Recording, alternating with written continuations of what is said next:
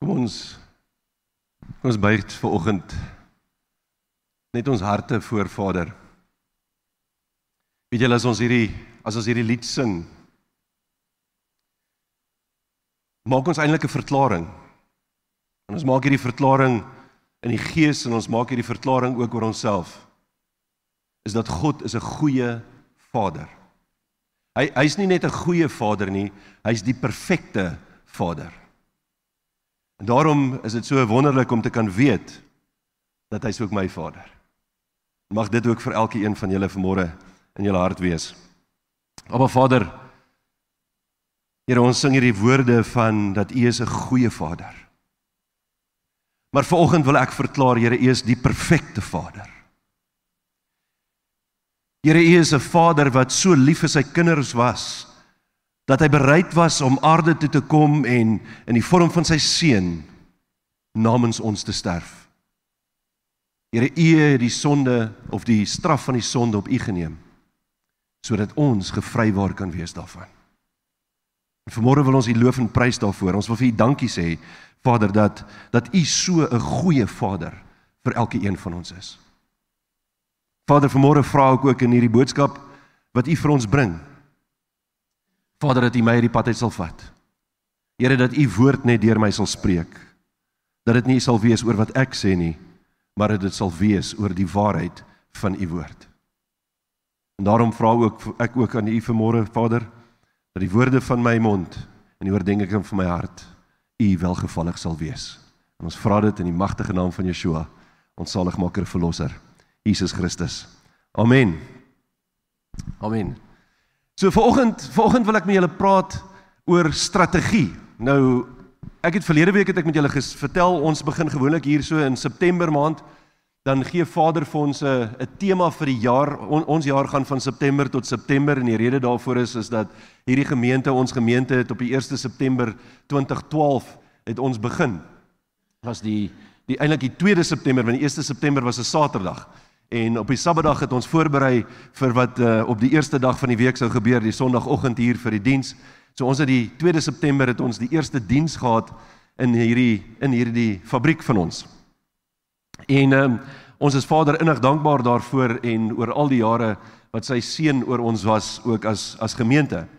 Maar wat Vader vir ons gedoen het is elke jaar hier by September maand rond, partykeer bietjie later, maar gewoonlik hier by September maand rond, dan gee Vader vir vir my 'n boodskap En dit is 'n tema wat hy wil hê ons moet op fokus vir die jaar. En hierdie jaar, so verlede jaar se tema, soos julle kan sien, die skildery wat daar voor staan, verlede jaar se tema was into the fire, binne die vuur van God. Ons moet in Vader se vuur kan inbeweeg, want Vader, die woord sê, God is 'n verterende vuur en hoe kan ek en jy staan in die vuur van God? En en ons het nogal baie aandag daaraan gegee hierdie afgelope jaar tot nou toe oor hoe kry ons dit reg? Hierdie jaar se tema is prepare for battle. Met ander woorde voorbereiding vir die stryd, prepare for battle. En in hierdie proses, ek het verlede week het ek begin om bietjie te praat oor hierdie prepare for battle, hierdie voorbereiding van die stryd en verlede week was dit so effens van 'n van 'n inleiding ten opsigte van van waaroor dit gaan. En in hierdie inleiding waaroor ek gepraat het, het ek so bietjie gaan kyk wat is die stryd? Want daar is 'n stryd. Ons is in hierdie stryd gewikkeld, so ons het gaan kyk wat is die stryd? En dan het ons ook gaan kyk wie is die persone of die magte waarteen ons in stryd is. So met ander woorde, met wie het ons hierdie stryd?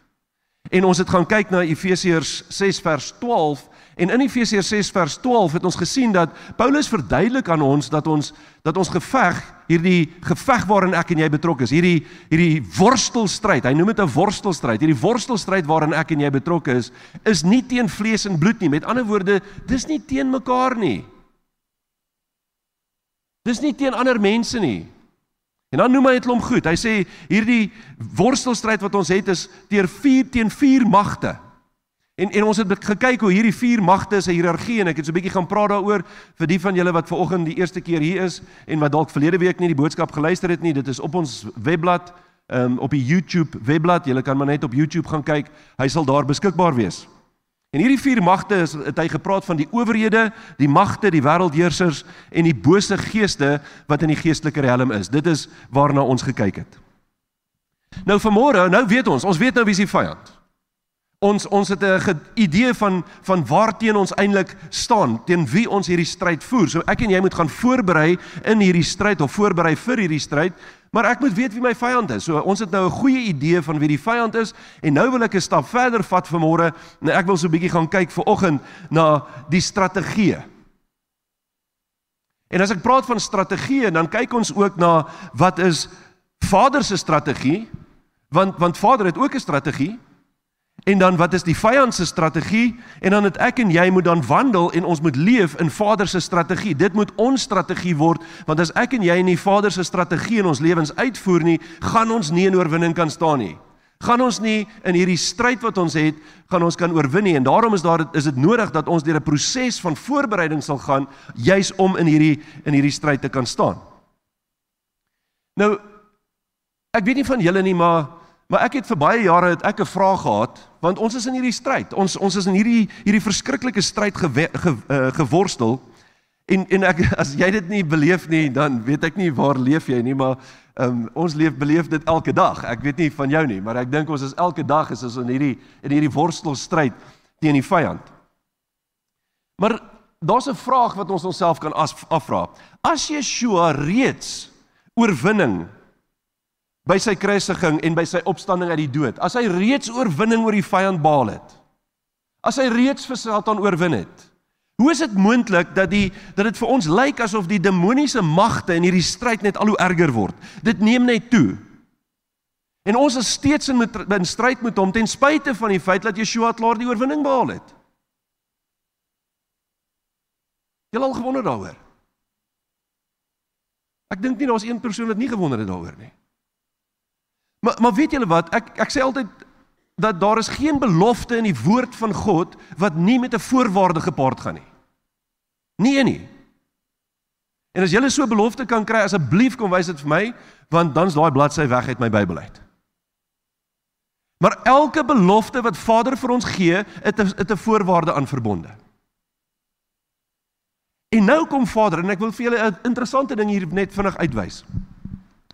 Vader kom na Israel toe Hy kom verlos hulle uit Egipte en nou weet ons dat Egipte is 'n teken van sonde.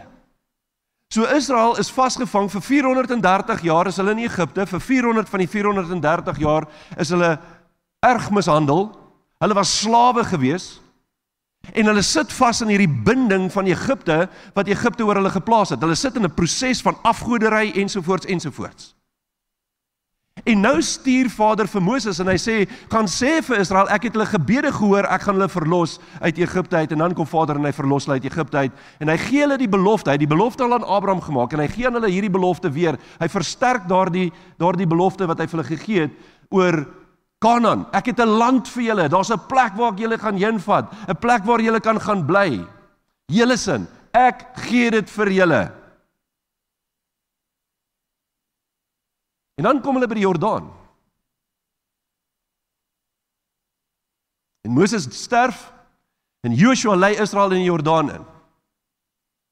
En dan sê Vader vir hulle: "Ek gee hierdie land. Hierdie land is julle land. Gaan en neem dit in." Wat? Gaan neem dit in? Ja, julle het 'n verantwoordelikheid.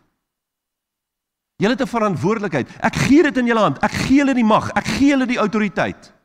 Ek gee julle my teenwoordigheid, maar jy moet die land gaan inneem. Jy moet die mense wat in daai land is gaan verslaan sodat jy die die land kan inneem. Dis presies dieselfde met ons met my en jou. Wat sê die woord vir ons? Die hele wêreld lê in die mag van die bose. Vader sê ek het jou oorwinning gegee. Hy sê ek het jou die krag gegee. Ek het jou die mag gegee. Ek het jou die autoriteit gegee. Ek is met jou. Gaan en oorwin dit gaan oorwin dit. Maar ek kan dit nie oorwin as ek nie voorberei nie. En ek dink dis hoekom dit so belangrik is dat Vader juis in hierdie tyd waarin ons nou is vir ons hierdie tema gegee het van prepare for battle. Omdat ons in hierdie stryd betrokke is. Yeshua toe hy aan die kruis gesterf het en uit die dood uit opgestaan het, het hy sy autoriteit aan my en jou oorgedra. Hy het ons die krag gegee. Ons gaan bietjie kyk daarna. So ek en jy moet daai krag neem en ons moet iets daarmee gaan doen. Ek moet in oorwinning gaan leef. Ons kan nie rusbank Christene wees nie. Kan nie. Ons het 'n taak om te verrig. Dis 'n belangrike taak wat ek en jy om vir eh, het om te verrig. En soos ek verlede week genoem het, voordat ons in enige oorlog of in enige stryd kan betrokke raak, voor ons enige oorlog of stryd kan voer, is dit nodig dat ons moet voorberei spesifiek vir die stryd. En dink maar net aan oorlog wat ons vandag sien. Ons is hier's 'n paar van die manne wat hier sit wat weet Um, ons was almal in die weermag geweest. Daar's 'n paar van julle wat nie weet wat dit beteken nie, maar daar's 'n ons is 'n klomp van ons wat in die weermag was. Spanne van ons het diensplig gedoen, van ons was permanent in die weermag, maar daar's julle die ander wat nie weet nie, gaan vra jou pa. Maar in elk geval Kom ek vertel vir julle. As daar 'n lugaanval is, help dit nie jy stuur 'n klomp infanterie soldate nie. So ons voorbereiding met spe moet spesifiek wees. Ons voorbereiding vir die oorlog moet spesifiek wees. Jy gaan nie met R4s en R1s en wat is hulle deesdae weet ek nie wat hulle die nuwe goed noem nie, dalk R5s of miskien R6, ek weet nie wat noem hulle dit nie.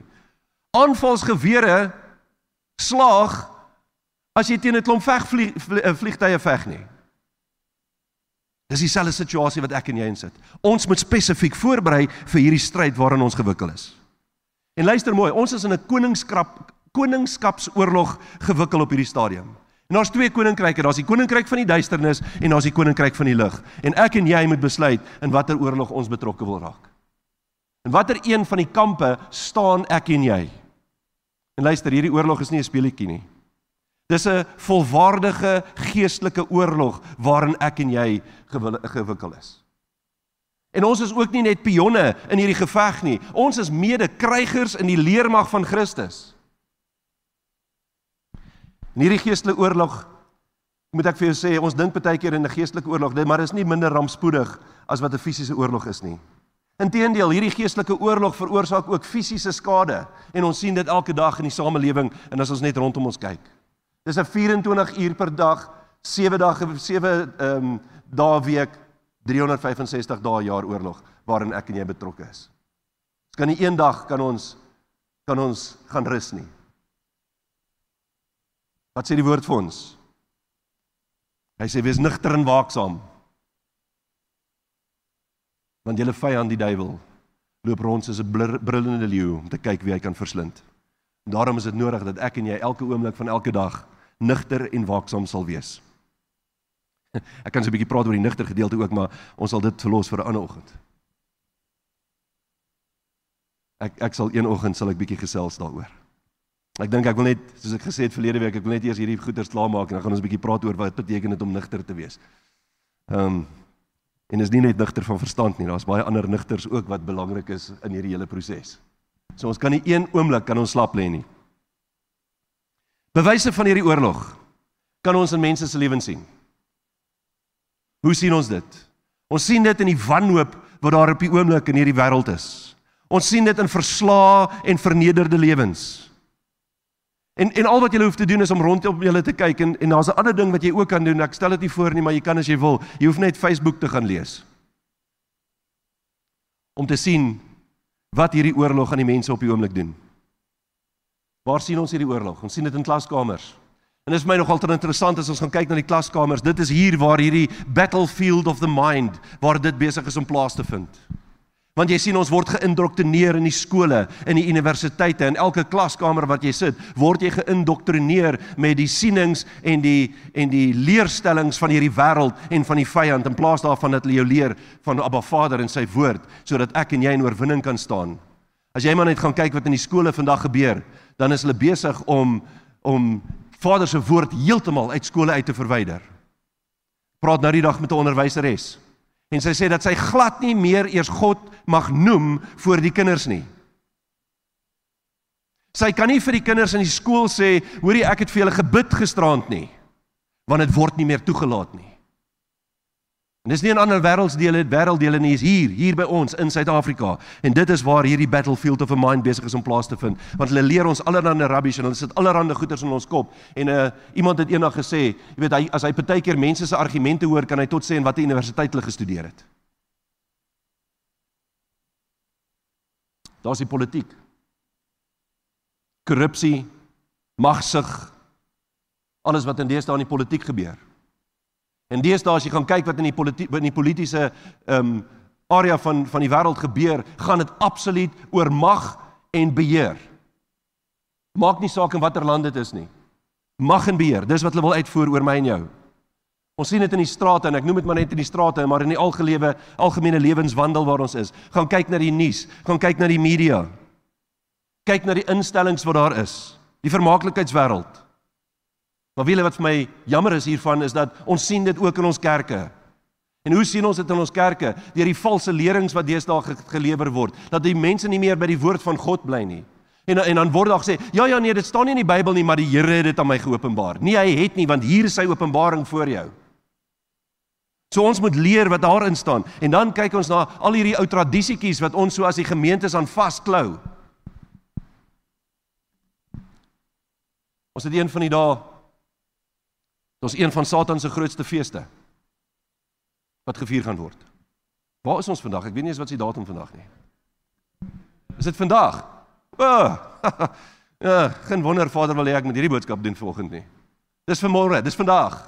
Hulle noem dit Halloween. En ek sien daar sekere gemeentes wat gaan Halloween vier vandag by hulle kerke wat die mense uitnooi om die kindertjies anders aan te trek om eh, te kom deelneem by die kerk. En dan vra ek net, kyk waar soos wat trek hulle aan? Soos hekse en duiwels en soos die dood ensovoorts ensovoorts ensovoorts, dis hoe hulle aantrek. Dink julle dit kom van God af? Nee. So waarom hou ons ons besig met tradisies wat nie in die kerk hoort nie? Daar's net twee koninkryke. En ek en jy moet kies in watter een ons wil wees. En ons weet dat Yeshua al reeds die oorwinning oor die vyand behaal het. Maar ons ervaar steeds die aanvalle hier op die aarde. En kom ek vertel julle iets. Hoe nader jy aan die waarheid van God se woord begin beweeg, hoe sterker gaan die aanval op jou lewe wees. Dis 'n feit. Jy hoef nie daaroor te twyfel nie. Dit gaan gebeur. Yeshua het vir ons gesê, "In my naam sal julle vervolg word." En wat is sy naam? Ons sal gaan kyk wat sy naam is. Wie wie weet wat is Yeshua se naam? Dit klink nogal snaaks of as jy wil sê Jesus, jy kan hom Jesus ook noem, dit is nie 'n probleem met my nie. Ek hou net van sy Hebreëse naam. Sy Hebreëse naam wat hy ontvang het, was Yeshua. Wat is sy naam? Sy naam is die woord van God. En dan sê Yeshua iets baie belangrik in 'n gebed wat hy tot Vader rig, bid Yeshua en hy sê: "Lei hulle in in die waarheid, want u woord is die waarheid." En as hy sê in my naam sal julle vervolg word, dan sê hy volgens die waarheid van hierdie woord sal julle vervolg word. Ouens worry nie as ons tradisies uitvoer nie. Ons snaakse feesies hou wat nie deur God beskik is nie. Hulle is nie bekommer daaroor nie. Dit is wanneer ons werklik begin om in die waarheid van Vader se woord te leef dat die aanvalle kom. Jy weet ek dink baie keer voel ons nie soos oorwinnaars nie. Wat nog te sê, om meer as oorwinnaars te wees. Want die woord sê ek en jy is meer as oorwinnaars, maar ons voel nie eers soos oorwinnaars nie. Maar dit gaan nie oor hoe ons voel nie, dit gaan oor hoe ons optree. Ons moet soos meer as oorwinnaars begin optree. Ons moet die woord van God begin uitvoer. Paulus skryf van die gemeente in Kolosse. En dan kom hy en hy prys hulle oor hulle geloof en die liefde wat hulle teenoor mekaar het en die hoop wat daar in hulle lewens is. Hy prys hulle daarvoor en dan kom hy en dan skryf hy aan die, aan die volgende in Kolossense 1 vers 9 tot 10. Ben kan ons net daai ding weer aankry asseblief. Daar's hy. Laat ek net kyk of hierdie ding werk hier so by my nou. Ja, hy werk nou hier by my. Kolossense 1 vers 9 tot 10. Hy sê daarom hou ons ook nie op nie. Van die dag dat ons dit gehoor het. En wat praat hy hier oor wat hulle gehoor het? Hulle geloof, hulle liefde, die hoop wat hulle het. Hy sê om vir julle te bid en te vra dat julle vervul mag word met die kennis van sy wil in alle wysheid en geestelike insig. Nou hierdie is nogal 'n interessante beginsel wat hy sê dat julle vervul sal word. Hierdie woord vervul is eintlik 'n baie belangrike woord. Ons moet verstaan wat hy met hierdie woord bedoel. En as jy nou gaan kyk na hierdie woord ver, ver, um, vervul, dan is dit die woord pleirou. Dis die woord in Grieks. Dit beteken to make complete. Hy sê dat dat jy volledig gemaak is. Die die woord beteken om iets to cram something in. Ek weet nie of jy weet wat iets wat beteken om iets in te cram nie. Die vrouens sal baie goed weet wat dit beteken veral as hulle met vakansie gaan, hulle moet klere pak vir die vakansie en hulle mag net een tas vat. Dit dit is in cram. Jy jy pas goed in daai tas wat nie in die tas pas nie. Dis wat hierdie woord. So indruk, in squeeze dat daar niks spasie is nie. Dan moet jy nie 'n spasie wees vir lig nie. Dis wat daai woord beteken. En dan beteken dit ook om te execute. Met ander woorde, dit help nie net ek ontvang hierdie goed nie, ek moet dit gaan uitvoer. Dit is wat hierdie woord gaan wat vir ons beteken. Dan in vers 10. Hy sê sodat jy waardiglik voor die Here mag wandel om hom in alles te behaag. Hoor jy mooi, ek wil dit weer lees. Om hom in alles te behaag. Ek dink ons het vergeet hiervan. Ek dink ons doen net goed om onsself te behaag. Nee. Dit gaan oor hom. Ons moet hom behaag. Hy sê en julle in elke goeie werk vrug mag dra en in die kennis van God mag groei. So ons moet in ons geloof groei. Ons moet in die kennis van Vader groei. En is wanneer ons in die kennis van Vader groei dat ek en jy in geloof begin groei. Want hoe meer ons hom ken en hoe dieper ons hom ken en hoe meer intiem ons met hom is, hoe meer ken ons sy woord. En hoe meer sal ons weet wat sy weet wat sy beloftes vir ons is. Hoe meer sal ek en jy in oorwinning kan leef. Hoe meer sal ek en jy voorbereid wees vir die stryd. Maar dit help nie ek gaan na die stryd toe en ek ken nie eens my wapen nie. As ek hierdie woord nie ken nie, gaan dit my glad nie help nie. Want ek gaan geen idee hê wat om te doen as die moeilikheid werklik kom nie. So wat sê Paulus hier vir hulle? Hy sê vir hulle dat hy vir hulle bid. Nie net vir vir hulle liefde vir die heiliges nie, maar ook as gevolg van die hulle geloof wat hulle in Yeshua het. Hy hy bid vir hulle oor die goeie hoop wat hulle in die, in die ewige geluk gehad het, in die ewige um lewe gehad het. Wat is hierdie ewige lewe en hierdie ewige geluk waarvan hy praat? Dit is wanneer ons eendag saam met Vader 'n ewigheid sal saam wees. En hy bid vir hulle omdat hulle die evangelie gehoor en dit waarlik geken en dit opreg bely het en dit uitgevoer het. 'n belangrike aspek. Ons moet dit gaan uitvoer. Ons moet die woord gaan doen. Ons moet dit gaan toepas in ons lewens. En dan kom hy en hy sê dat hy hy bid ook vir hulle dat hulle so gevul moet word met hierdie kennis en hierdie wysheid en hierdie insig van Vader se wil dat daar nie plek vir enigiets anders sal wees nie dat hulle vol sal word van sy woord en van die kennis van God. Wiele op 'n uh, stadium met ehm um, toe ons so pas getroud, ek weet nie dalk het Sonja dit gesê voor ons pas getroud was, maar ek dink ons was ons was jonk getroud. Ek en Sonja, dis baie jare terug. Ehm um, Ons is nou so 37 jaar, wel volgende maand is ons 37 jaar getroud. En hier so in die beginjare van ons van ons huwelik. Ek was altyd 'n persoon wat gehou het van navorsing. Jy weet, ek het nie net geglo as iemand my iets sê nie. Ek het gaan kyk of dit regtig so is. En en dan sien ek addisionele inligting en dan kry ek dit ook sommer in. En Sonja het eendag vir my gesê, "Jy's die ou met die meeste useless information wat ek ken."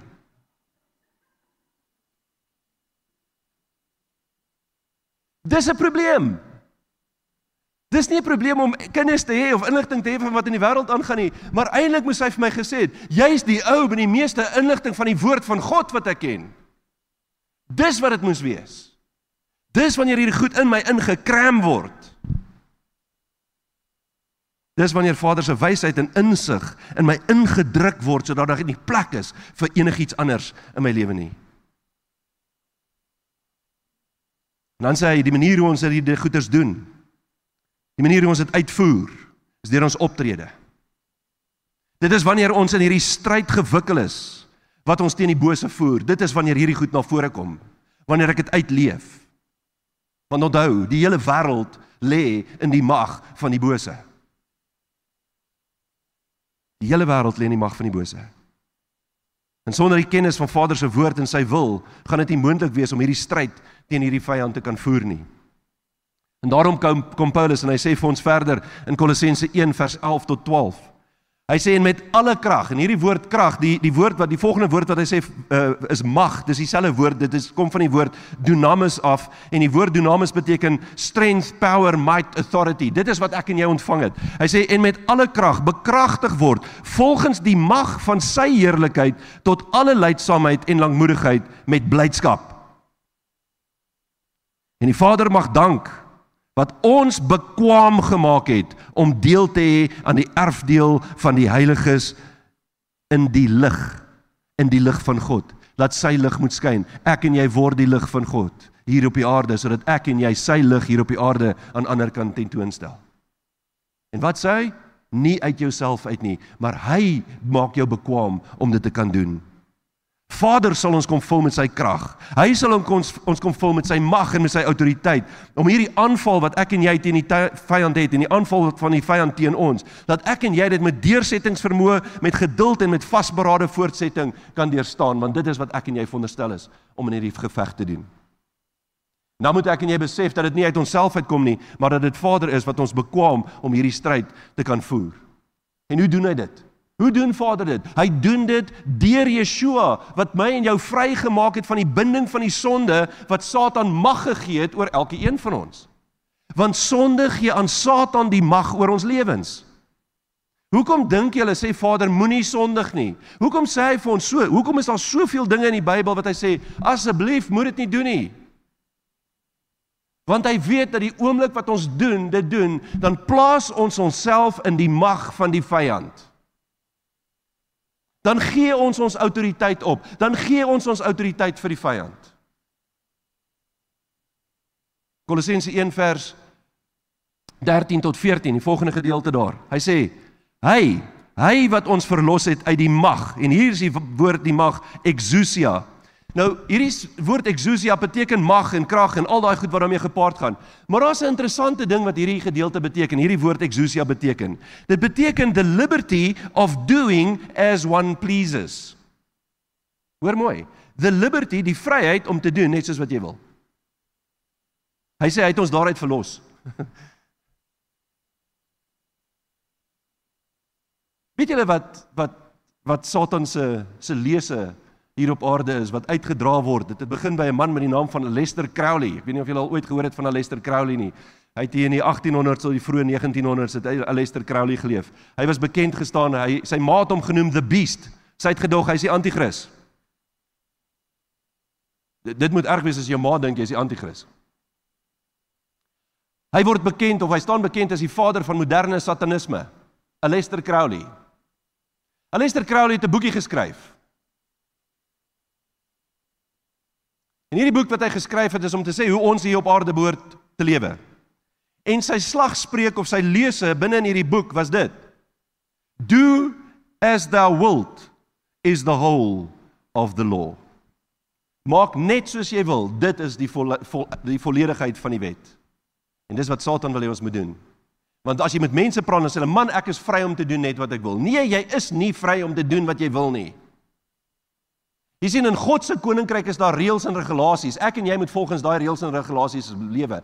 Wat ons vry van is, is die binding van die sonde en die binding van die vyand. Dis waarvan hy ons vrygemaak het. En dis die beste ding om van vry te wees wat jy in jou lewe al ooit aan kan gedink het.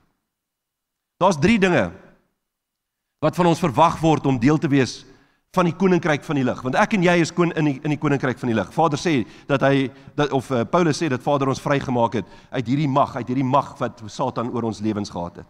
En ek wil hierdie drie dinge aan julle wys. Ehm um, ek ek weet nie of ek dit op die bord het nie, dalk het ek nie, laat ek net gou kyk. Ehm um, nee, ek het iets anders op die bord. Ek sal dit nou vir julle wys. Hierdie drie dinge wat van ons verwag word om deel te wees van hierdie van hierdie koninkryk van die lig. Nommer 1, totale lojaliteit aan ons koning Yeshua. Totale lojaliteit. Jy kan nie halfpad lojaal wees nie. Jy's of alles in of is jy's alles uit. Daar's nie 'n middelweg nie. Daar is nie 'n draadsitter of 'n plek waar jy op 'n draad kan sit nie. Jy's of aan die een kant of jy's aan die ander kant. Kan nie in die middel wees nie. Nommer 2, totale afhanklikheid van hom. Want ek en jy kan niks vermag sonder God nie. Ons kan niks doen sonder Vader nie. Ons kan niks doen sonder Yeshua en sy Heilige Gees wat ons leiding gee en wat ons kom vertroos en wat ons leer in sy woord nie. Niks nie. Want ek en jy is tot niks in staat as ons nie die krag en die autoriteit van Yeshua ontvang nie. Die derde een: totale gehoorsaamheid aan hom. Totale gehoorsaamheid aan hom.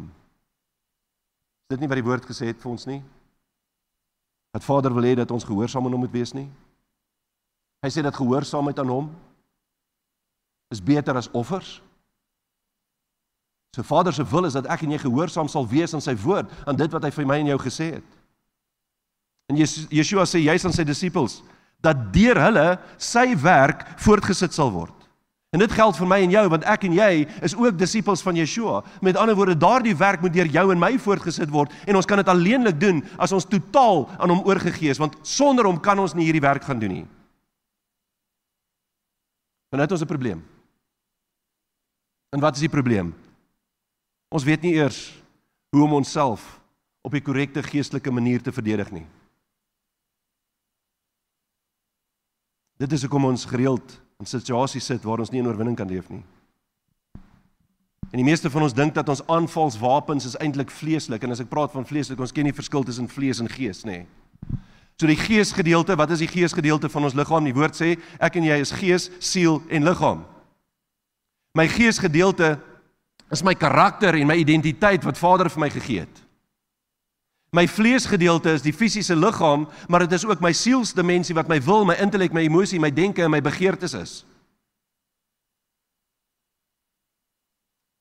So wat is hierdie geestelike aanvalswapens wat ons gebruik in in ons gevegte teen die vyand? Want onthou, ons geveg is nie teen vlees en bloed nie. Onthou dit. Maar wat gebruik ons? Woede. Jaloesie. Wraak vergelding, geweld, ongeduld. En ek kan aanhou en aanhou en aanhou en ek kan 'n klomp van hierdie goed aframmel.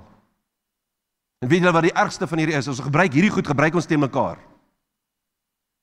Wie van julle wat hier sit, was nog nooit in 'n konfliksituasie of dit met jou man of jou vrou en of dit met enigiemand anders is wat nie hierdie goed wat ek nou net gebruik ge, gelees het gebruik het nie. Net ek sal een hand wil sien. O, niemand nie. En hoe dit vir julle uitgewerk?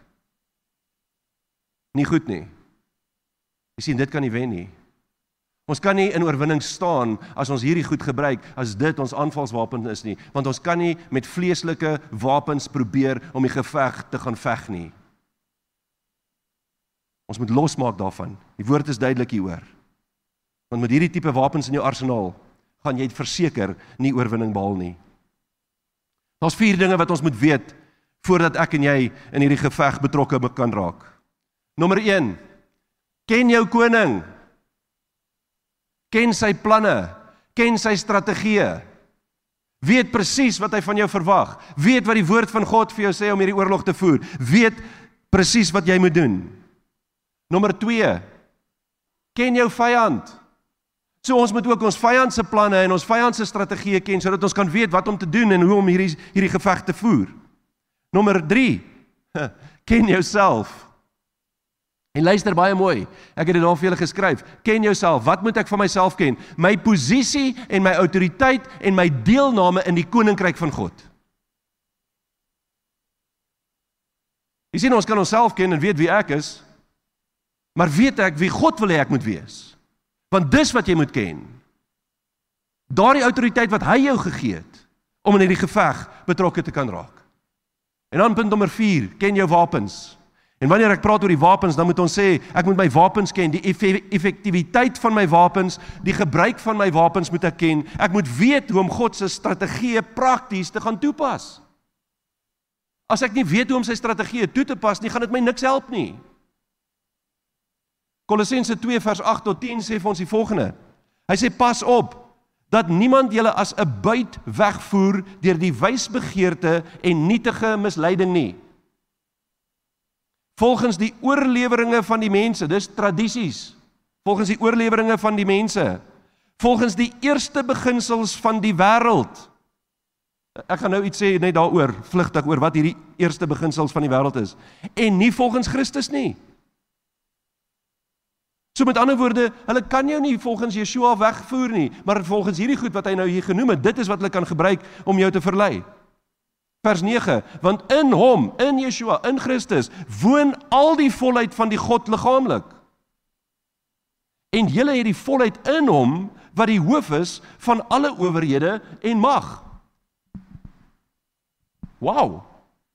Wat is hierdie eerste beginsel wat hy hiervan praat? Hierdie eerste beginsel van die wêreld verwys na na daardie dinge wat tydelik is. Daardie dinge wat eintlik min waarde het. En daardie dinge wat verbygaan en tot niet gaan, dit is waarvan hy praat. Jy sien dit wat ek en jy in Yeshua het is blywend. Dit is ewig, dit het ewigheidswaarde. En daarom moet ons hom op 'n dieper en 'n persoonliker manier ken. Want op daardie manier leer ons sy gedagtes ken. En ons leer hoe om 'n korrekte evaluasie van ons heerskappy wat hy vir ons hier gegee het, wat ek en jy hier op die aarde het, want hy het gesê, ek gee julle die mag en ek gee julle die autoriteit om te kan heers. En, en nou weet julle al, ek het al baie keer dit genoem, waaroor kan jy heers op hierdie aarde? Vyf goed. Vyf goed waaroor jy kan heers. Sal. Jou gesindheid, jou gedagtes, jou emosies, jou woorde en jou optrede. Dis dit. As jy vir my sê jy het beheer oor enigiets anders, dan wil ek jou graag ontmoet. Dis alwaaroor jy kan heers. En Vader sê ek gee jou die autoriteit om daaroor te, te heers. En wat gebeur met ons? Ons kan nie eens daaroor heers nie.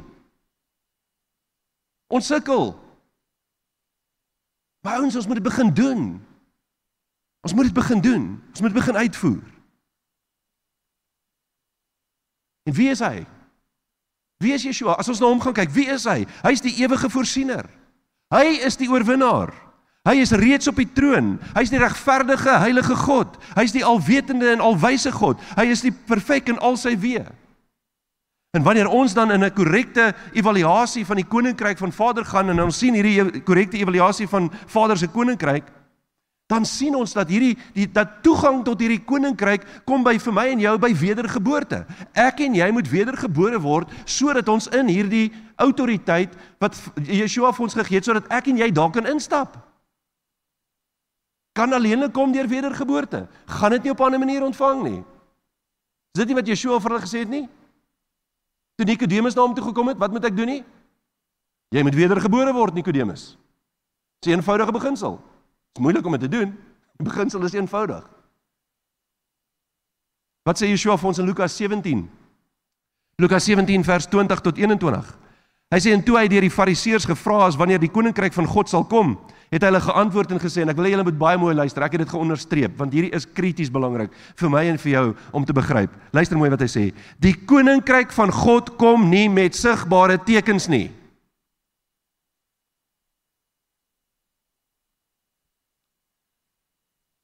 Ek weet nie van julle nie, maar voor ek wysheid gehad het, is daar altyd aan my vertel, die koninkryk is 'n plek waar ek heen gaan. Ons gaan eendag in die koninkryk van God wees. Dis nie wat Yeshua sê nie. Luister wat sê hy. Hy sê die koninkryk van God kom nie met sigbare tekens nie. En hulle sal nie sê kyk hier of kyk daar nie, want Die koninkryk van God is binne in julle. Dis binne in ons. Wat is die koninkryk van God wat binne my en jou is? Die mag en die autoriteit en die Heilige Gees. Dis wat binne in my is. Dis die koninkryk van God. Dis wat Johannes gesê het toe Yeshua op aarde gekom het en hy hom gesien het, het hy gesê die koninkryk van die hemele het by julle gekom. Want dis hy is die koninkryk. En hy leef in ons. En daarom kan Paulus sê, ek is met Christus gekruisig en daarom leef ek nie meer nie, maar Christus leef in my. Hy moet in ons wees. En hierdie koninkryk waarna hy verwys, is die koninkryk van waarheid. Dis die koninkryk van lig, dis die koninkryk van mag en autoriteit, dis die koninkryk van goddelike orde. En weet, ek kan nie vir julle verduidelik hoe belangrik hierdie goddelike orde is nie. Hierdie orde van Vader is belangrik vir elkeen van ons hier op die aarde. Dis belangrik in ons gemeentes, dis belangrik in my lewe, dis belangrik in die gesin en ons gesinswese, dis belangrik in hierdie gemeenskap waarin ek en jy onsself bevind. En weet julle wat is my so amazing as ek gaan kyk daarna en ons gaan sien en ek praat met mense en ons doen, hulle kom hiernatoe vir beradingssessies, hulle kom sien my vir berading en ons begin praat met hulle oor wat in hulle huishoudings besig is om te gebeur. En die oomblik wat daar nie orde in goddelike orde in hulle huishoudings is nie, is daar chaos in hulle huis.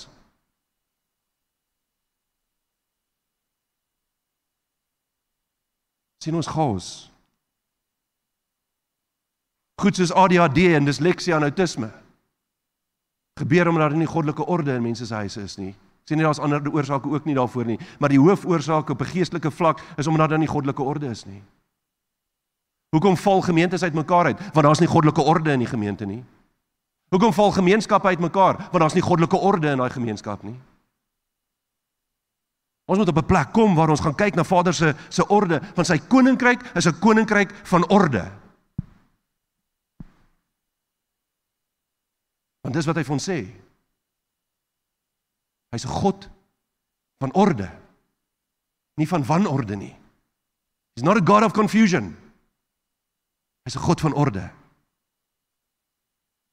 En weet julle net soos wat Satan 'n geestelike hiërargie het. Ons het ver, verlede week het ons gepraat oor Satan se geestelike hiërargie. In Efesiërs 6 vers 12 het ons daarna gaan kyk. Vader het ook 'n geestelike hiërargie. En wanneer ons na Vader se geestelike hiërargie gaan kyk, dan bestaan dit uit 'n klomp goedheid. Natuurlik, Vader en Yeshua en die Heilige Gees is een en is daar's niks bokant hulle nie. Maar onder Vader se hiërargie sien ons aardsengele, gerub, serafs, die 24 ouderlinge, die vier lewende wesens en die heiliges. Dis wat hy van praat in Openbaring wat daar in die hemel was wat wat Johannes gesien het. Dis Vader se hiërargie in die hemel. Maar wie hulle Vader het 'n hiërargie op die aarde. En wat is sy hiërargie op die aarde? Die apostels, die profete, die evangeliste, die herders, die leraars en die gemeente. Dis sy hiërargie wat hier op aarde moet wees. Dis God se orde wat hy vir ons in die gemeente geskep het. En die belangrikste van Vader se hiërargie is dat die Heilige Gees dien as die uitvoerende beampte as jy dit sou wil stel, die uitvoerende bestuurder van hierdie hiërargie van Abba Vader. Want dis hoekom ek en jy die Heilige Gees ontvang het. Dis hoekom die Heilige Gees ons leer in alles van die woord. Dis hoekom die Heilige Gees ons trooster is. So wat is Vader se strategie? Wat is Vader se strategie? Die uiteindelike plan van God is die skepping en die vesting van 'n gemeente wat in nederigheid, gehoorsaamheid en geregtigheid voor hom sal lewe. 'n Volk wat hy vir hom bymekaar maak om hom te dien. 'n volk wat hom kan gaan tentoonstel aan die wêreld. Dis wat hy graag wil hê. Romeine 6 vers 16 skryf Paulus. Hy sê weet julle nie dat aan wie julle julleself as diensknegte tot beskikking stel om hom gehoorsaam te wees, julle diensknegte is van hom aan wie julle gehoorsaam is nie. En dis wat Adam en Eva uitgevind het. Hy sê hy is of van die sonde tot die dood of van die gehoorsaamheid tot geregtigheid. En weer eens sien ons hierdie twee dinge, hierdie twee koninkryke wat Vader vir ons verduidelik, wat Paulus hier verduidelik waarin ek en jy kan wees. So ons kan of gehoorsaam wees aan die sonde, aan die Satan en ons kan onder sy beheer wees of ons kan gehoorsaam wees aan die woord en dan wandel ons in die geregtigheid van Abba Vader in ons lewens. Dis die keuse wat ek en jy het om te maak. Jy sien Vader se strategie is dat ons so sal lewe dat ons 'n ewigheid saam met hom sal wees, sodat ek en jy 'n ewigheid saam met hom sal kan spandeer. En weet julle, is my interessant as jy gaan kyk.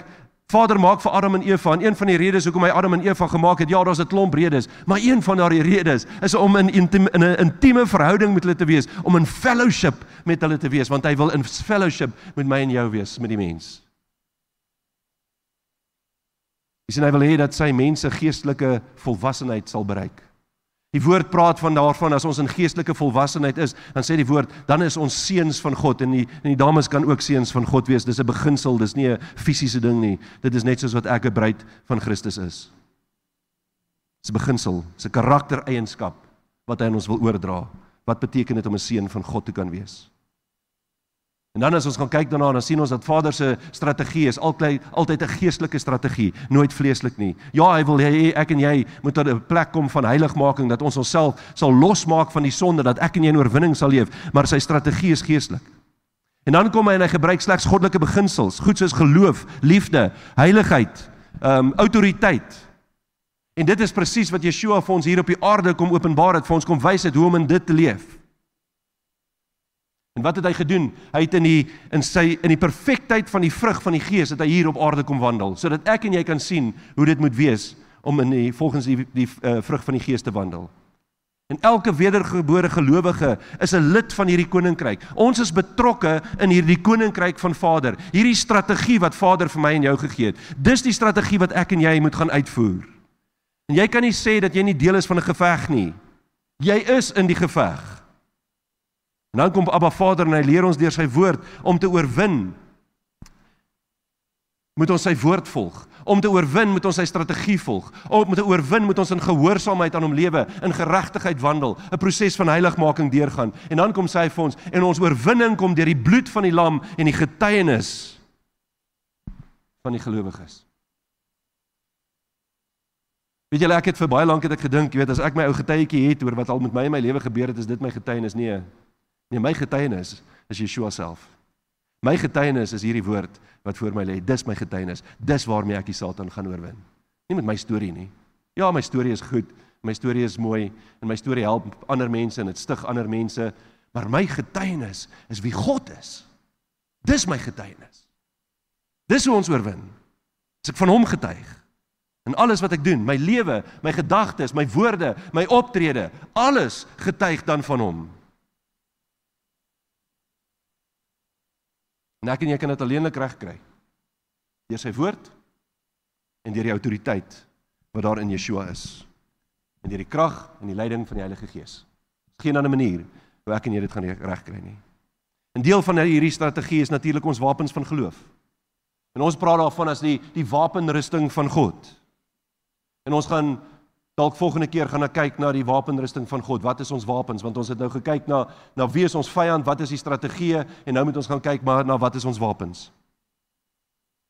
En wanneer ons 'n in diepte kennis en begrip van Vader se strategie het, dan word ons eers bekwam genoeg om die vyand te kan weerstaan. Dan is ons volwaardige krygers in hierdie stryd waarin ons gewikkel is, krygers van God. Maar wie julle soos ons verlede week gepraat het en soos ek verlede week met julle gedeel het, moet ons ook die strategie van die Satan ken. Ons moet die strategie van die vyand ken. En wat is sy strategie? Sy strategie is dat hy alle eer op homself wil verrig of rig. Hy wil al die eer ontvang. Dis wat hy wil hê. Dis wat hy van jou en my wil hê. Dat ons hom sal aanbid. Onthou julle wat hy vir Adam en Eva gesê het? Nee man, As julle van die vrug van die boom van kennis van uh, kennis van goed en kwaad eet, dan sal julle soos God wees. Want hy wil graag soos God wees. En as ek en jy dink ons is soos God of soos hierdie ou wat sê hy is Christus, wat doen ons dan? Dan speel ons in die kraal van die vyand.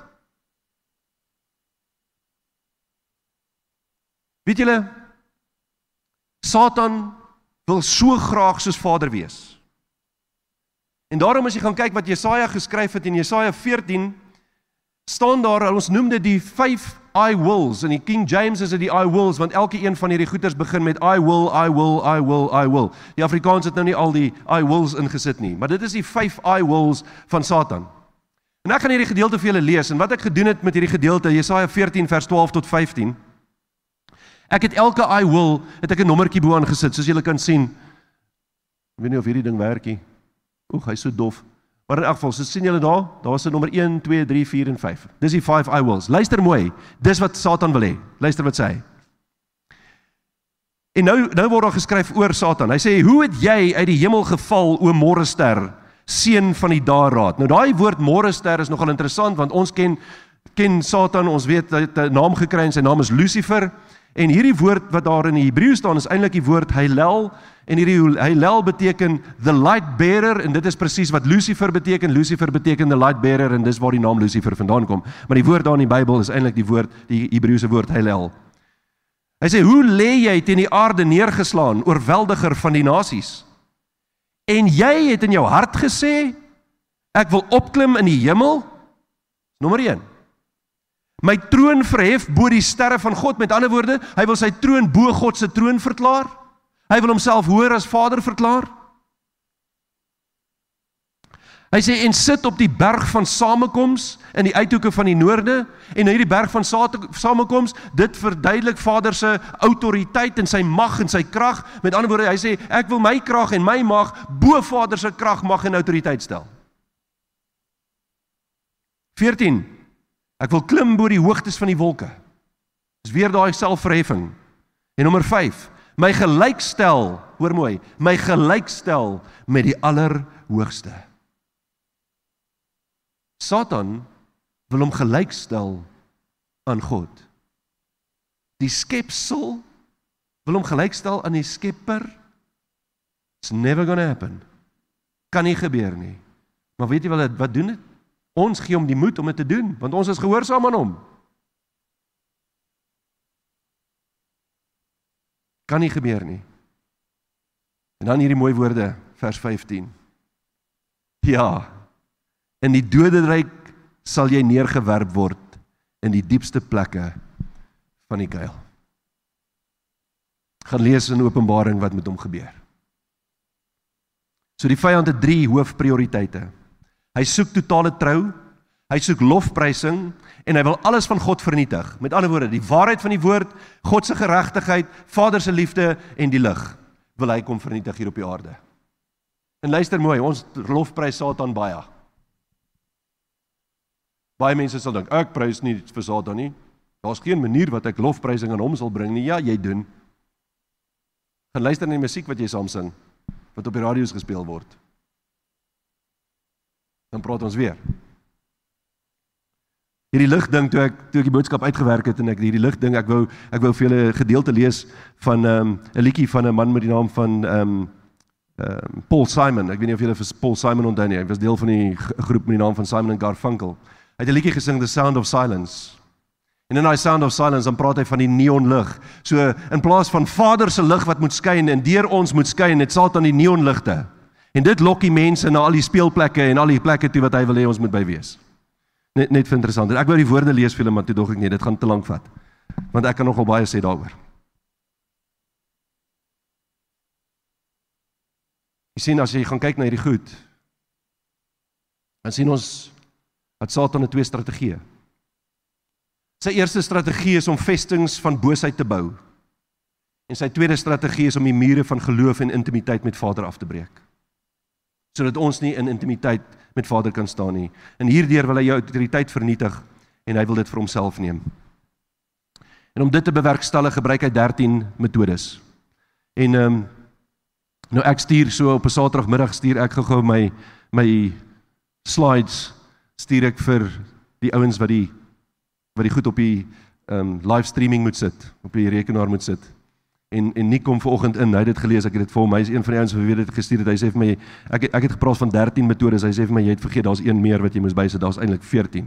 So ek gaan sommer begin met hom vanmôre nik, want dit is seker een van die belangrikste een is dat wat probeer Satan doen? Hy probeer die eenheid wat daar veronderstel is om in die in die gemeente te wees, probeer hy vernietig. En hoe doen hy dit?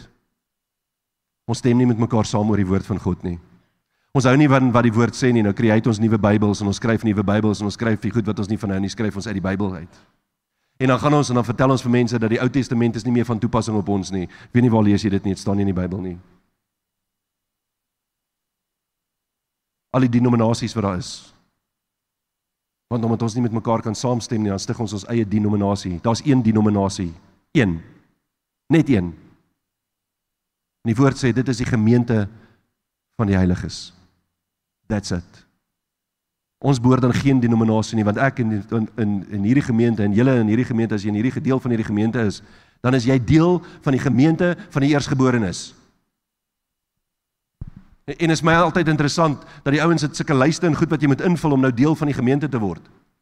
Iemand het my nou die dag gevra, "Hoe word ons deel van hierdie gemeente?" Ek sê jy daag net op, broer. Dis al. Want jy's klaar deel van die gemeente. As jy in Yeshua glo, is jy deel van die gemeente van die eersgeborenes. Ons is net 'n groepie van die deel van die eersgeborenes wat bymekaar kom. En hopelik is ons in 'n posisie waar ons werklik die waarheid van die woord van God najag met alles wat in ons is. Nommer 2, dis nou dit sal nou nommer 1 wees vir julle daar. Nommer 2. Stimuleer magte wat in in konflik met God is. En nou gaan kyk ons soos goed soos humanisme en liberalisme en al hierdie ander goeters wat deesdae in die wêreld ja, daar is om die mens bo God te stel. Nommer 2, bevorder elke tipe boosheid, gewoonte en binding. So wat doen hy? Hy infiltreer die gewoontes en verander dit in demoniese vestings. En wat sien ons in hierdie demoniese vestings? Daar's baie van hulle, ek het net so 'n paar genoem. Verslawing, losbandigheid, ongebondenheid. Dis die vestings wat daar gestig word deur Satan. Hy ontlok passie en welis by ons. En hoe kry hy dit reg? Deur die media, deur TV, deur flieks, deur hierdie games wat die kinders so speel. Deur pornografie wat so alom beskikbaar is deesdae. Pornografie, ek moenie eens oor pornografie begin praat nie want dit is soos 'n doring in my vlees. Want dis die mees verslawendste ding wat daar in hierdie wêreld kan wees is pornografie. Dit word genoem 'n polydrug. 'n Polydrug beteken dit het dieselfde effek wat twee verskillende dwelmmiddels gelyktydig op jou brein het. En pornografie doen dieselfde aan jou brein as wat heroïne en kokaine gelyktydig op jou brein doen. Ek, ek gaan daar stop. Nommer 4. Hy verdeel en beheer. Daar's 'n Engelse ding wat sê divide and rule of divide and conquer. En dit sien ons in besigheidswêreld, ons sien dit in die gemeentes, ons sien dit in kerke, ons sien dit in die oorlogvoering wat daar in die lewe wêreld gebeur. Nommer 5. Hy bevorder namaaksels. Elke ding wat Vader het, ek het nou nou genoem oor die lig, nê, nee, hy het 'n neonlig. Vader, Vader het ware liefde en en Vader het seksualiteit in die huwelik. Wat doen hy? Welis en pornografie. Dis die goed wat hy daarmee doen. Die sterretekens. O, oh, die sterretekens. Ek het vergeet daarvan. Astrologie. Want jo, daar's mense wat daai goed kan navolg. En en en ek mag dit sê want ek was self daar. Jy weet ek het ek het so dik boek gehad. Kan jy eens onthou hoeveel bladsye jy kan vir Sonja vra? So dik boek. Wat jy verduidelik het oor elke oor elke sterreteken wat daar van die mens kan wees. En dan en dan het ek nou daarin gelees oor hoekom het ek en Sonja moeilikheid en sê ek, "O oh, ja, nee, ons twee sterre tekens pas nie by mekaar nie." Die Griekse woord daarvoor, julle ken dit, dit is rabish. Daar's hy. OK. OK. Nommer 7. Hy kom en hy hy infiltreer regs uh, regs uh, uh, strukture, regeringsstrukture, gemeenskappe om om verwarring in daai omgewing te saai. Nommer 8. Speel op mense onkunde. Wat doen hy? Hy kom goeters en hy gee vir ons goed soos die new age en evolusie en al hierdie ander rabbies wat ons so slaafs navolg en dink dit is hoe dit moet wees. En, en ek wil sommer sê al die al die inligting wat aan ons oorgedra word in hierdie tyd van Covid en almal glo wat die wat die wat die nuus uh, en die media sê. Ek lag net daaroor. Anyway. Nommer Hy byt gelowiges se swakpunte uit en stel struikelblokke. En wat is hierdie struikelblokke wat hy vir ons stel? Hoogmoed, welis, liefde vir geld en al daardie goed wat daarmee gepaard gaan. Nommer 10, hy spoor vleeslike reaksie aan. Deur leuns, oneerlikheid, bitterheid, kritiek, begeertes ensovoorts. Nommer 11, hy kry gelowiges se oë van hulle meester af deur vrees, twyfel en onsekerheid in ons lewens te saai. Hy laat gelowiges skuldig voel. Jy sien want hy's gedurig besig om ons te herinner aan ons ou sondes. En dan die laaste ene. Dit sal nou hier nommer hier vir julle wees nommer 13, maar is nou nommer 14 omdat ek daar een bygevoeg het. Hy skep verwarring ten opsigte van jou ware identiteit. Weet julle doen hulle dit deesdae? Met die geslagsverwarring wat daar in die wêreld is. In my dae was dit baie eenvoudig. Jy kon gekyk het en gesien het wie jy is. Blykbaar werk dit nie meer so nie. Ek het nie geweet nie. Doch daar's 'n sigbare teken of jy regtig 'n man of 'n vrou is. Maar dis die verwarring wat hy by ons saai. En wat doen hy hierdeur? Hy probeer om jou gedagtes te beheer. Ek het verlede week verwys na hierdie battlefield of the mind. En die woord sê dat wie ook al jou gedagtes beheer, beheer jou en daarom moet ons die strategie van Satan gaan oorkom. Sodat hy nie ons gedagtes kan beheer nie. Want wat het gaan gebeur? Jou gedagtes gaan of deur Satan in die wêreld oorwin word of deur God en sy woord. Maar waar spandeer jy jou tyd? Want waar jy jou tyd spandeer gaan bepaal wat jou gedagtes beheer. En daar is 'n strategie wat Satan gebruik om ons gedagtes te infiltreer en ons te beheer. En luister mooi wat gebeur. Wat doen hy met ons? Hy vorm eers 'n gedagte by ons. Daar kom 'n gedagte in ons kop op. En wat doen ons? Dan koester ons hierdie gedagte. So wat beteken dit om hierdie hierdie gedagte te koester? Die die Engels praat mooi daarvan. Hy sê you entertain the thought process. Jy jy spandeer tyd bietjie aan hierdie gedagte. Jy deurdink en deurdink en deurdink hierdie gedagte. En wat gebeur volgende? Nou begin ons eksperimenteer met hierdie gedagte. Met ander woorde, ek dink dit nou nie net meer nie. Nou begin ek om dit uit te voer. En die oomblik as ek dit begin uitvoer, dan word dit 'n gewoonte en 'n gewoonte word 'n vesting. En luister mooi wat gebeur in ons lewens. Ek het dit al baie vir julle ook gesê dat die enigste manier hoe transformasie in ons lewens kan plaasvind is as daar optrede daarmee gepaard gaan. Jakobus sê dit vir ons baie mooi. Hy sê moenie net hoorders van die woord word wat jouself bedrieg nie, maar word daders van die woord. Want jy sien ek kan hierdie gedagte hê, maar die oomblik wanneer ek hierdie gedagte begin uitvoer, dan word dit 'n gewoonte, dan word dit transformasie in my lewe. Dis wat ek en jy met die woord van God moet doen. Ons moet die woord hoor, ons moet dit oor ontvang, ons moet daarop mediteer en dan moet ek en jy dit gaan uitvoer sodat dit 'n gewoonte by ons kan word. En ek praat nie van 'n slegte gewoonte nie, ek praat van 'n gewoonte van God om in sy koninkryk te kan lewe. Jy sien as ons hierdie gedoen is, Satan doen wat hy wat hy met ons wil doen om ons gedagtes te verander en ons uiteindelik te kry om dit 'n gewoonte en 'n vesting in ons lewens te maak. Dan verwerkstellig hy verdeelde gedagtes. En hierdie verdeelde gedagtes, die Bybel praat van double-mindedness en wanneer hy hierdie verdeelde gedagtes by ons uh, ontlok, wat gebeur dan? Dan het ons verdeelde lojaliteit. En wanneer ons verdeelde lojaliteit het, dan is ons in 'n posisie waar ons op die een kant wil ons Vader aanbid en op die ander kant wil ons eintlik die wêreld ook aanbid. So met ander woorde, ek wil God dien, maar ek wil ook die wêreld dien. Jy weet ek wil God dien, maar ek wil nou nie die van van die wêreld gaan los nie. Ek wil nog steeds gaan party en ek wil nog steeds in klubs rondhang en ek wil nog steeds in kroeë rondhang. En ek wil nog steeds myself besope drink. En nou gaan die rokers kwaad vir my wees, maar nou ek wil nog aanhou rook ook. Luister, rook gaan jou nie uit die hemel uithou nie. Gaan jy dalk net gouer daar kry?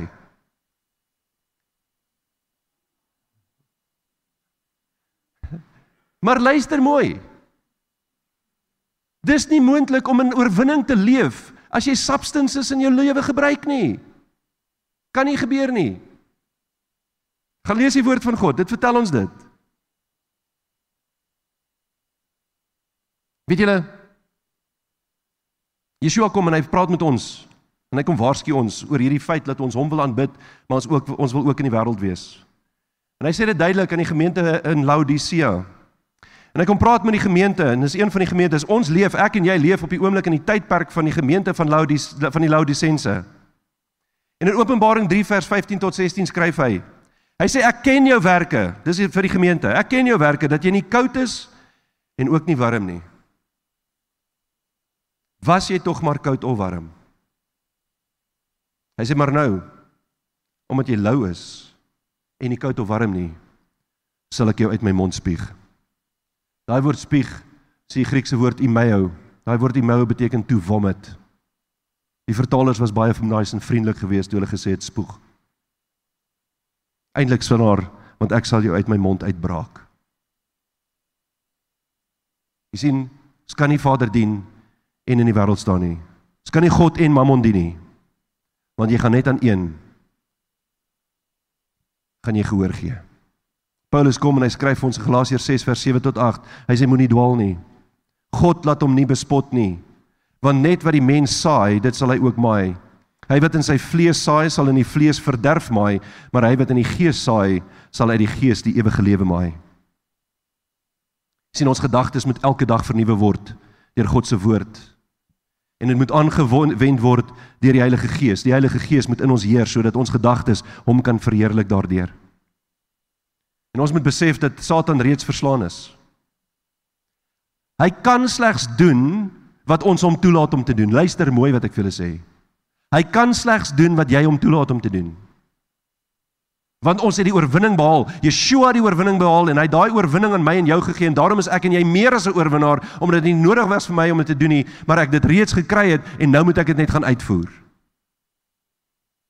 Hy het geen reg of aanspraak op hierdie gelowige se lewe nie.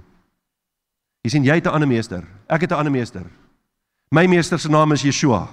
Yeshua Messiah, Jesus Christus. Dis my meester. Dis die een voor wie ek buig. Nie soos ons cricketspan op die veld voor ander goeters gaan buig nie. sien ek buig my knie net voor God. Sal wil ek net iets anders buig, sal my knie moet afskiet. In Johannes 4 vers 4 tot 6 sê: "Julle is uit God my kinders en het hulle oorwin." En hierdie wat hy praat oor hulle wat hulle oorwin, as jy bietjie vroeër gaan lees, dan praat hy oor die gees van die anti-kris. So julle is uit God my kinders en julle en, en het hulle oorwin. Omdat hy wat in julle is groter is as hy wat in die wêreld is. Hulle is uit die wêreld en daarom praat hulle uit die wêreld en die wêreld luister na hulle. Ons is uit God. Hy wat God ken, luister na ons. Hy wat nie uit God is nie, luister nie na ons nie. Hieruit ken ons die gees van die waarheid en die gees van die dwaaling. En wat sê Johannes hier vir ons? Hy sê dat hulle die evangelie geskryf sodat ek en jy kan Want as ons God ken, sal ons weet dis die waarheid wat hulle geskryf het. Sal ons ons nie verbind tot dwaalings nie. Sal ons ons nie verbind tot dwaalleers nie. En dan moet ek weer eens die vraag afvra: Hoekom is daar 40000 verskillende Christelike denominasies in hierdie wêreld? Het ons nie net een woord nie? Ons behoort almal in eenheid met mekaar te wees, maar ons is nie. Ons is nie in eenheid nie. Jy sien, dit is belangrik dat ons die werke van Satan en sy demone sal bind. Want ek en jy die autoriteit in Yeshua, ons het die autoriteit van hom af ontvang. Ons het die Heilige Gees wat in ons woon. Ons oorwinning kom deur die bloed van die lam en die woord van ons getuienis. En onthou wat ek net vir julle gesê het my getuie is wie God is. My getuie is wie Yeshua is. My getuie is wie die Heilige Gees is in my en wat deur my werk. Dis my getuienis. Vader kom en hy sê vir ons in die, in Deuteronomium sê hy ek hou aan julle voor die lewe en die dood. En dan sê hy vir ons kies die lewe. Jy hoef nie te wonder nie jy kan sommer net hoor wat hy sê. Kies die lewe Want Vader wil nie hê dat ek en jy moet dood wees nie. Nie geestelik nie, ook nie die ewige dood nie. Ons is verseker in 'n stryd gewikkel. En sonder die nodige inligting en die so nodige wysheid en die kennis wat ons veronderstel is om te hê, gaan ons blind hierdie geveg binne gaan. En jy kan nie blind in 'n geveg wees nie. Jy gaan pak slaag kry. En daarom is dit nodig om goed voorberei te wees goed voorberei want die kennis en die wysheid en die insig is nodig om jou voor te berei vir hierdie stryd waarin ons ongewikkel is. So ek wil hierdie paar goed by julle los. Ek het dit net nou aan julle genoem. Ken Vader en sy strategie. Ken jou vyand en sy strategie. Ken jouself deur wie Vader sê jy is. En ken jou wapen. Ons moet 'n intieme verhouding met hierdie wapen van ons hê.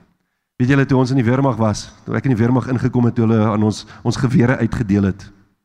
Die dag toe ons daai daai R4 aanvalsgewere ontvang. Toe het hulle vir ons gesê, "Van vandag af is dit jou vrou. Jy gaan nêrens sonder hom nie. Jy versorg hom. Hy moet altyd skoon en mooi wees. Hy moet altyd gereed wees. So dit is van vandag af jou vrou." Jy sien dit is hoe die Bybel moet wees vir my en vir jou. Dis ons die woord van God moet hanteer. Sien ons het 'n bietjie 'n probleem want ons weet nie eens om ons vrouens te hanteer nie. Dis hoekom ons nie weet hoe om die woord van God te hanteer nie. Sorry, dis vir die manne. Ek en jy moet gaan voorberei vir die stryd sodat ons in oorwinning kan leef. Want dit is alleenlik wanneer ons reg voorberei is dat ons sal kan oorwin. En my gebed vir elkeen van ons vanoggend hier is dat ons in oorwinning sal leef. Dat elkeen van ons in die oorwinning leef wat Yeshua reeds vir my en vir jou bewerkstellig het. Amen. Ons gaan volgende keer gaan ons kyk na die wapens van ons geloof en gaan ons bietjie praat daaroor. Maar kom ons buig ons harte in aanbidding voor Vader. Abba Vader ons ons voer nie altyd die strategie uit nie. Here en ons kan nie onkunde pleit by U nie.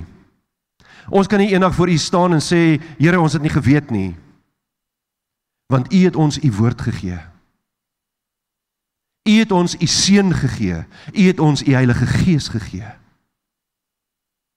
Ek vra vandag, Abba, dat U Heilige Gees, soos wat U woord sê, ons sal in alles sal onderrig wat in hierdie woord van U staan, sodat ons U strategie sal kan uitvoer, sodat ons in oorwinning oor die vyand kan wees sodat ons reg sal voorberei, sodat ons gereed sal wees vir hierdie stryd, Here, want ons weet dat ons geveg en ons worstelstryd is nie teen vlees en bloed nie, maar teen die vyand, teen die owerhede, teen die magte, teen die bose geeste in die lig.